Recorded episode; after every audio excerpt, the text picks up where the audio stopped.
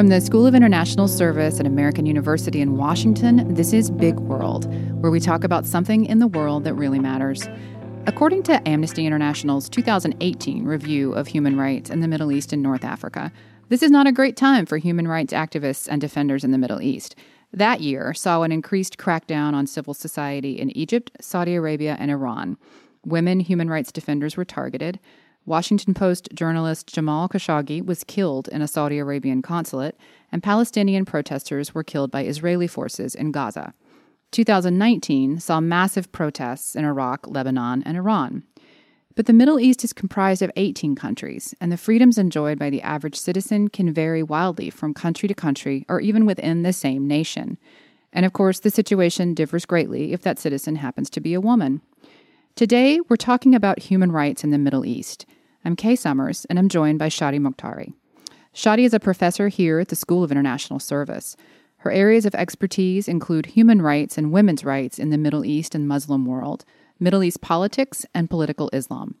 She's the author of After Abu Ghraib Exploring Human Rights in America and the Middle East. Shadi, thanks for joining Big World. Thank you for having me. Shadi, just to set the big picture for us, if you will, what would you say broadly is the state of human rights in the Middle East today? I think, as you foreshadowed in your introduction, we could probably say that uh, the state of human rights in the Middle East, um, human rights and political change, maybe more broadly, uh, is at once both extremely dire and in some ways very promising. You know, on the one hand, Syria, Yemen, um, and Libya, kind of mired in these brutal civil wars for years, uh, particularly, you know, the, the catastrophe that has been Syria. We have other parts of the region um, where the region's dictators appear to be at once kind of, you know, once again firmly uh, in control, and they're doing this primarily by relying on ratcheted up repression, very high levels of repression. Um, and this is true, you know, in the Gulf.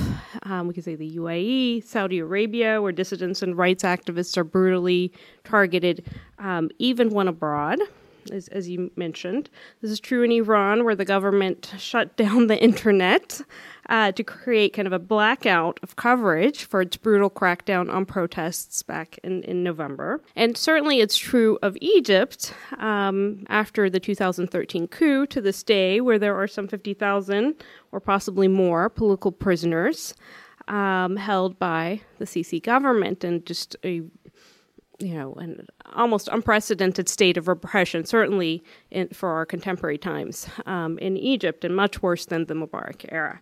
All of this kind of represents the the dark turn of the Arab uprisings everywhere in the region, uh, except for in Tunisia. But on the other hand, there are increasingly signs of those underlying aspirations for rights and political change that kind of uh, colored the first wave of uprisings, the, the Green Movement in Iran, and also what's what was popularly known as the Arab Spring, the Arab uprisings of 2011, that those aspirations um, have not only not gone away, but that they are increasingly more pronounced. Mm-hmm. So we have seen these protests for political change, which really kind of started with Sudan in December of 2018 and Algeria, February of 2000. 19, so a year ago. And then we saw protests emerge a, bit later in the year, last October in Iraq um, and, and Lebanon. And then we've had all these, you know, several waves of protests the last few years in Iran, the most recent two waves being in November, and then following the assassination of Qasem Soleimani and then uh, the plane crash uh, in January, another final wave of, of um, our most recent wave of protests in Iran. In Sudan, actually, the protest movement has now turned into a transition, into a political change. There's a transitional government in place. And everywhere except for Iran, um, there you know the protests are ongoing mm-hmm. and their fate is you know yet to be determined but there's a lot of persistence amongst the protesters, and certainly there is you know, widespread kind of the language of rights and political change are, are um, integral to, to these protests. And you, you coupled human rights and political change, and this is often linked in discussions about in the Middle East. And I think I'm curious about so political change can mean change within an existing political system. It can also mean regime change, depending on the type of political system.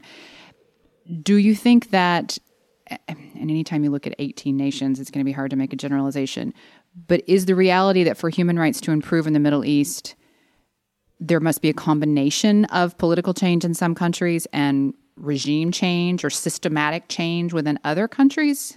How does that break down? Um, I mean, this is a very there's a lot of layers right. to, to this question and answering this question. The whole episode.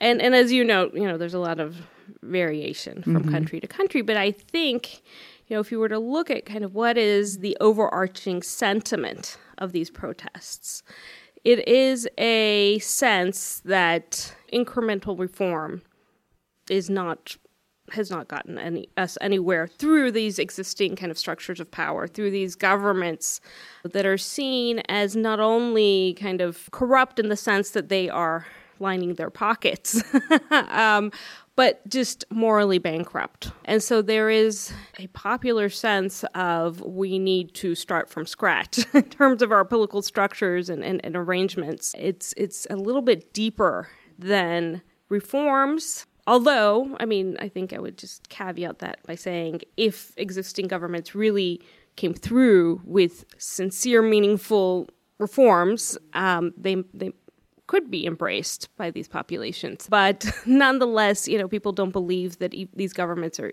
really that capable of, of coming through with meaningful reform agendas. And so it is much more of a, you know, what could be considered a revolutionary mm-hmm. outlook of we really need to challenge these structures. Shadi, I'd like to uh, kind of zoom in a little bit on women specifically. Mm-hmm. And as you look at the day to day way of life in the Middle East and compare and contrast it with other countries in Asia, or Europe or the Americas? Kind of a broad question, but what's it like to be a woman in the Middle East? And how would one's experience as a woman vary among, say, Qatar or Iran or Israel in terms of general mobility and autonomy? What does that look like for a woman living there now?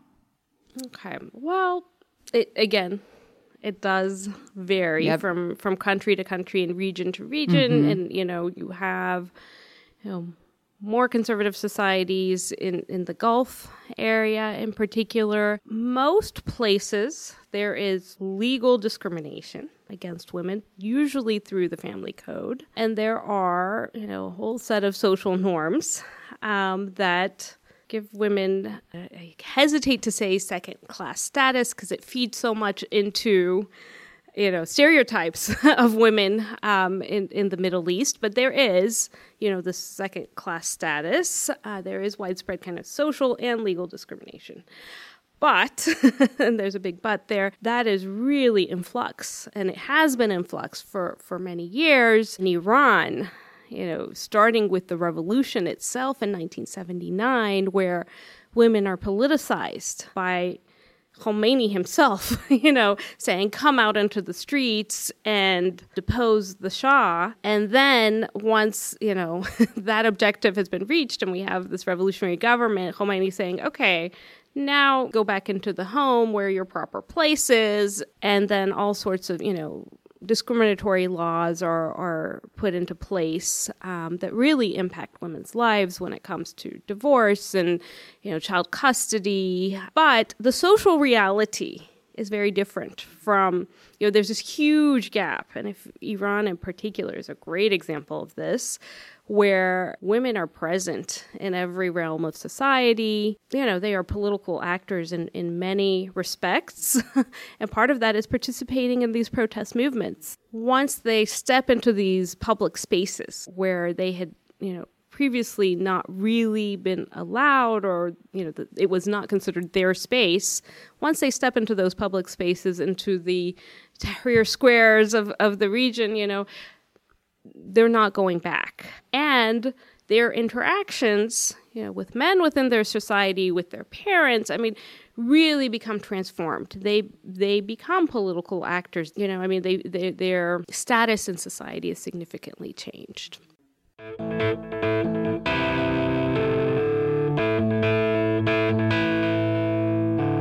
Shadi, it's time to take five. This is when you, our guest, get to wave a wand and change the world.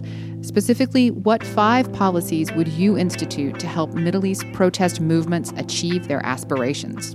First and foremost, I would put any and all pressure on foreign and domestic actors that are fueling wars in Syria, Yemen, and Libya. Obviously, um, you know, these wars are causing tremendous human suffering, um, are needless, um, and in many respects are being fueled by, you know, governments in the region um, and and supported to you know varying extents by governments outside, whether it's Russia um, or the United States. Second, I would stop strengthening uh, dictators in the region through arms sales um, and other business dealings, and through kind of these diplomatic niceties, um, where you know you meet with these leaders, you know, in photo ops and and um, press conferences, and what is being you know basically the message being sent out is all is well, you know, nothing to see here. Then, I mean, this is not necessarily a policy, but it would be, you know, what I would, an appeal that I would make to the media and the mm-hmm. rest of the world. The Green Movement and again the 2001 uprisings, as we, as we you know, discuss, really captured the attention of the world. But the recent wave of protests, I would argue, are you know no less significant, um, and they are getting considerably less attention, and that attention can really matter.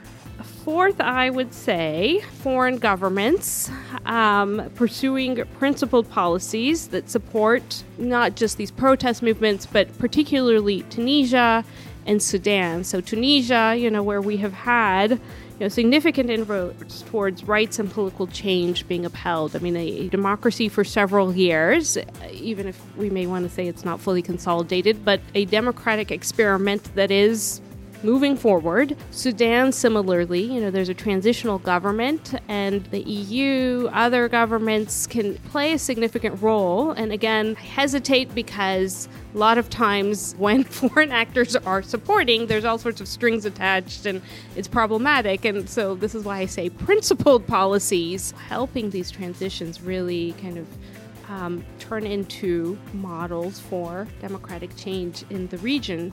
Um, and last, seeing the Middle East not through a lens of our interests, not through the lens of geopolitics, which is very dehumanizing, as a recent commentary had, had uh, noted, but to see the the Middle East through the lens of you know the aspirations of its people um, and the rights. I mean, the you know this discourse of universal human rights is not something that you apply only to your own citizens, but you actually believe that every human being is entitled to certain rights.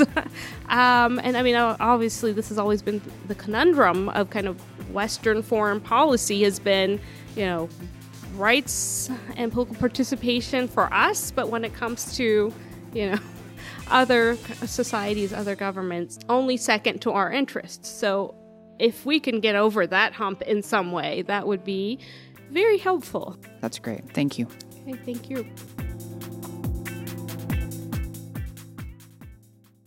Shadi, as we look at the U.S.'s actions toward the Middle East, our efforts and outcomes vary widely and, and always have. There are no U.S. alliances in the Middle East that are simple or especially straightforward. How do U.S. actions affect protest movements in some countries? I think to answer that, I think we should look at what kind of precedes these protest mm-hmm. movements. Um, so, you know, there is the actual kind of U.S. policies and U.S. hegemony in the region. These, you know, what's think charitably called alliances, right?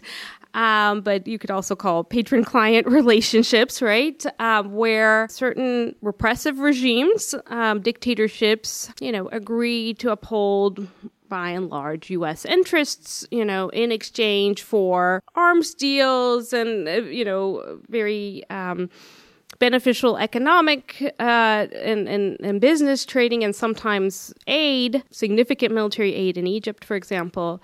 And in exchange, U.S. interests are thought to be upheld by these leaders. In addition to kind of the broader context of Western governments, you know, interventions in, in the politics of different countries in the region and how they've shaped outcomes in many respects, you know, I mean, not least of which Iran and with the 1953 coup against, you know, the only democratically elected prime minister, Mohammad Mossadegh. So that whole history creates this psychology, a psychology of if we are going to really have genuine political change, it's not going to come from us because we cannot overcome these international political structures. It has to come from these Western governments. So we have to appeal to the United States to be true to its rhetoric on human rights and, and democracy rather than us being able to bypass that and just directly challenge our governments. And that has, over the last 10 years, been, I don't want to say altogether dislodged, but we have moved away from that psychology. That's a very positive development where people are saying, forget, you know, waiting on the US to become true to its asserted ideals. This is our fight to, to, to have. The other kind of dynamic that is interesting here has to do with governments throughout the region appropriating anti imperialist sentiment, appropriating people's resentment of precisely these Western policies, right? In a way that if you are in the opposition, you become labeled as someone who is promoting Western interests. And there is this binary created of either you're with us, the government, or you are with the West, right? Um, and so in the past, this was really difficult for activists to kind of maneuver. I mean, particularly in Iran, because of the anti imperialist roots of, of the you know revolutionary ideology, the dominant ideology in power, activists often had to just go to great lengths to distance themselves from that label of being Western or being against you know, the Iranian government or the nation. There's a fascinating statement put out by students from Amir Kabir University in, in Iran following, you know, the, the assassination of Soleimani and then the shooting down of, of the Ukrainian airplane in Iran by the Iranian government. And they say essentially, we are challenging the totality of our oppression. Um, we do not accept American imperialism as it's we've experienced it historically, but also you know what just happened with the Soleimani um, uh, assassination. But that is not reason for us to stay silent on the oppression of our own government. And I see this kind of playing out throughout the region, kind of this, they're escaping the trappings of that binary. There is a perception, and it may be born of some bias, but there's a, definitely a perception by some in the West that people in the Middle East have a cultural or religious resistance to human rights. And I'm curious if you would say that this perception is born of a type of Islamophobia, or is the perception a response to a specific brand of political Islam that has less to do with people who are not Muslim being Islamophobic and more to do with them responding to political Islam and not really understanding the difference? Where do you think that perception comes from? Is it coming well, from a place of bias or I mean, not? so this is actually what I'm you know, this is my current research undertaking oh, is around this, you know, broader question of um, so for years, you know, um, the running kind of assumption seems to be that, you know, people in the Middle East and kind of the global south more broadly have some kind of a resistance to, you know, the ideas encapsulated in the human rights framework, right? The kind of the you know, the moral norms, um, the content of human rights. And so, what I'm arguing in my current research is that actually there is much more resistance in the Middle East to how human rights is practiced around them. So, in and I don't want to say every single human rights norm is broadly embraced by everyone in the region, certainly not. But there are kind of these core principles and this kind of emancipatory ethos of the Human Rights Project that really overlaps with these domestic, you know, the, the, the direction, that these protest movements are going and, and the aspirations, popular aspirations in many parts of the Middle East and North Africa. So it's not, I mean, this is kind of a very incomplete picture or perception that people in the region need to be taught the merits of human rights and socialized. And I think back to, you know, I've been thinking about my, I lost my father last April. Um, and I have spent a lot of time, you know, kind of thinking about his life. And he, since he was a teenager, sat and listened to BBC Persian almost every day that he could. And he would just seethe and he would just shake his head. I mean, he was a soft spoken person, so he wasn't loud about it, but he was just, you know, he would cringe with every story of torture and imprisonment of dissidents and corruption that led to the impoverishment of the population in Iran, whether it was under the you know the time of the Shah or whether it was during this 41 year tenure of the Islamic Republic. And I would see that, and, and I, you know, over 20 years of field work in different countries in the Middle East where I've, you know, traveled. And there's this one retort that I keep hearing when I, you know, people ask me, why are you here? And I say, I do, you know, research on the politics of human rights. And as soon as I say, you know, the, I utter the expression human rights, mm-hmm. the response I get is, what human rights? Human rights don't exist. Human rights are window dressing. It's all for show. And it's this kind of indictment of not what human, I mean, they're not saying we don't want human rights. Mm-hmm. In, a, in essence, they're saying we wish that human rights was real. The language of human rights is co opted by the Americans. Post 9 11 era, all these abuses, Abu Ghraib, Guantanamo, Muslims and, and Arabs being subjected to such ill treatment while it's done in the name of spreading democracy and freedom in the middle. I mean, this is absurd to people. I mean, their governments sign human rights treaties, you know, have human rights bodies that they create, create their own NGOs, you know, governmental, non governmental organizations, all speaking of human rights to create this image, you know, of, yeah, we're on board, but it is not at all meaningful and even NGOs and some of the human rights activists who operate in their societies kind of seem to be playing a certain game with human rights, um, where they have meetings in five star hotels, there's trainings and there's conferences, but nothing changes. So it seems like everyone who's talking about human rights is doing so in a way that's very in,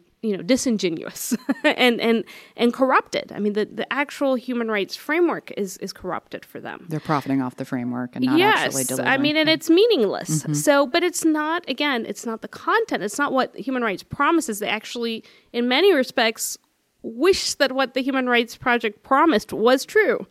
Um, but it's the practice that's that's not principled for them. Shadi in closing i'd like to pull back out to a broader global view of human rights and protest movements. Um, with that in mind, over the last decade, would you say that protest movements in the Middle East have had an international impact, whether it's inspiring other countries' protest movements or of changing practices toward these governments that are being protested against? And if so, what has that impact been? This return to the streets, you know, these protest movements in the modern era seem to seems to have been inaugurated by first Iran, you know, to some extent in 2009 and the Green Movement, uh, but then really, I mean, the Arab uprisings, and they really captured the imagination of the world. And then we saw Occupy Wall Street, we saw protests in Tibet. I mean, there was just there seemed to be a significant kind of global impact.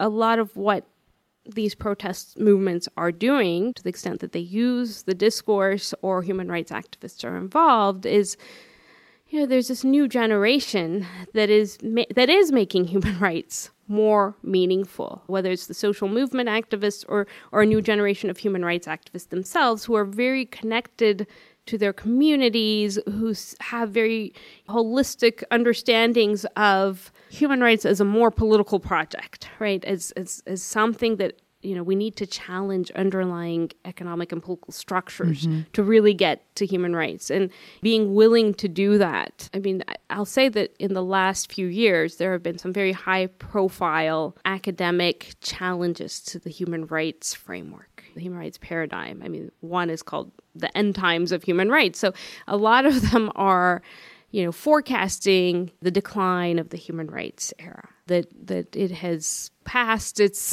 it had a peak, it had a time where it was highly influential, but for a variety of reasons, that is now over. Not just the Middle East, but a, a lot of the protest movements that we're seeing in the global south are transforming human rights and, and what it means to be a human rights activist and to, you know the form of human rights claims in a way that is resurrecting the project. So for for many many years, you know, the idea was as we discussed earlier that it's human rights that's going to save the Middle East, right? It was the savior kind of model of deploying human rights to save vulnerable women, to save religious minorities. Mm-hmm. Maybe with the new ways that human rights is being invoked and practiced and transformed in the region, it may just be that the Middle East and the broader global south will save human rights, you know, from mm-hmm, these mm-hmm. forecasts of its impending decline. I mean, by essentially by making it something that is really much more meaningful than it has been in practice, particularly as experienced by the people of, of the Middle East. That is a very positive note to end on. Shadi Mokhtari, thank you for joining Big World. It's been a pleasure to speak with you. Thank you very much for having me. Big World is a production of the School of International Service at American University. Our podcast is available on our website, on iTunes, Spotify, and wherever else you listen to podcasts. If you leave us a good rating or a review, it'll be as great as an extra week of peak cherry blossoms. Our theme music is It Was Just Cold by Andrew Codeman. Until next time.